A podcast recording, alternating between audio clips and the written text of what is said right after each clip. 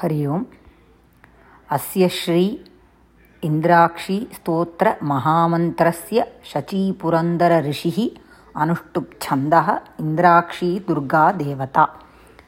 This Asya Shri Indrakshi Stotra Mahamantrasya. This Indrakshi Stotra Mahamantras Rishi is Purandara Rishi.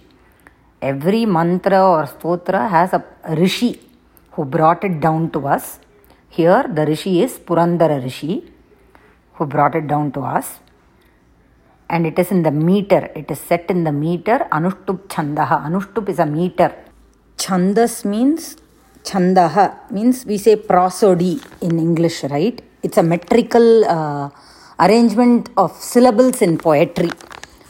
Anushtup is a very common uh, meter in Sanskrit literature, and most of the works like Mahabharata, Ramayana, they are all composed in Anushtup meter only.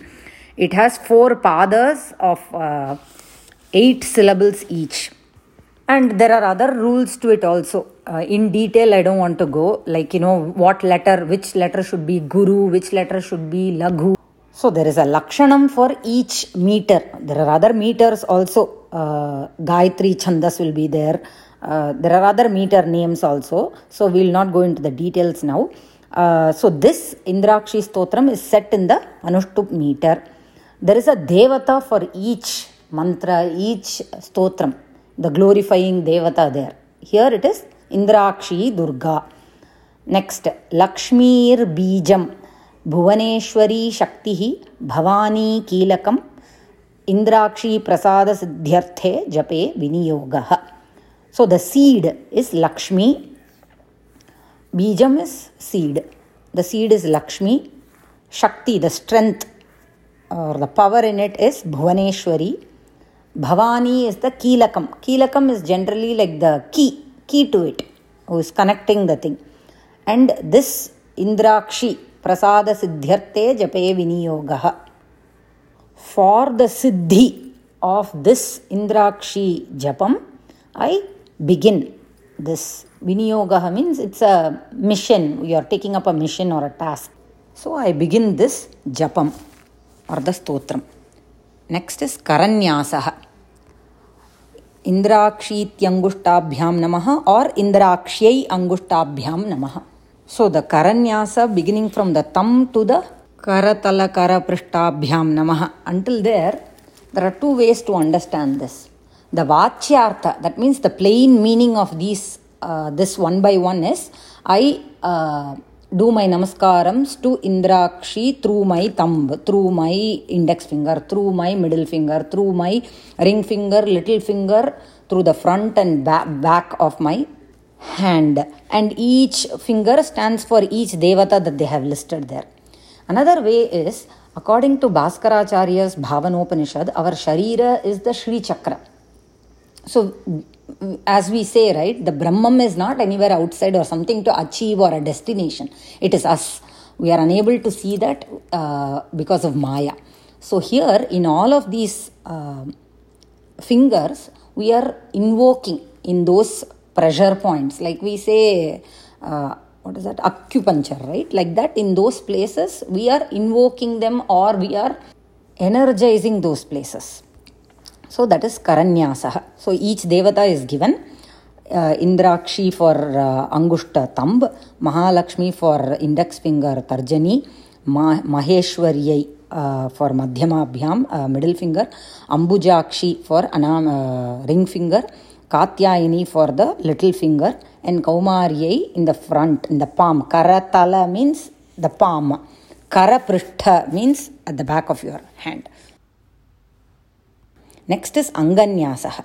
The same Devatas are invoked. Just like I said, we can take it as plain Vachyartha. As in these places, I do my Namaskara. Where she is there, I do Hridayaya Namaha. Shirase Swaha. Shirase means in the Simanta, where we take the center, we are supposed to take only uh, center partition of our hair. In that place, uh, Mahalakshmi, Maheshwari, uh, Shikhaye, where we keep Shikha, right? Our hair, uh, where the pony is, right? Our ponytail or hair, uh, the Shikha. uh, their Maheshwari, Ambujakshi in a, uh, as a kavacha shield, Katyayini uh, three eyes, and uh, Kaumari. With Kaumari we are uh, creating a bubble. When we do it, we kind of uh, go pradakshina form with our hand uh, around our body with our hand, and uh, that's creating a bubble kind of a thing. That means uh, in all directions we are enabling a kind of a protection uh, in all directions. Uh, you know, always when we do japam and all that, uh, uh, other things, we ring the bell to ward away all the, you know, unwanted spirits or whatever like that. When we do japa, there should not be any disturbance or any, any kind of thing. So we kind of protect ourselves with that, you know, a bandhi. We create a bandhi. So Kaumari, uh, we are asking her to be responsible for that. Again, this is like creating those, uh, uh, you know, invoking them in, inside us. They are all uh, already stationed in us only. We are not looking for outside uh, it is inside us only. So we are invoking them inside uh, us by saying this. So each mantra or each uh, stotram, when we say, whatever that particular god is that glorifying devata, we invoke them inside us. That is the idea of this whole thing. And we can also take it as plain vachyartha. That is always there.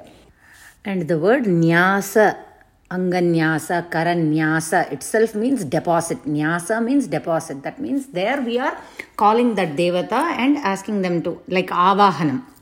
We say, right? So once we call them Avahanam, we do all the Panchopachara Puja and everything. That's what the idea is. All right. Uh, I next is Dhyanam. I'll cut the audio and send in the other one. Otherwise it will become long.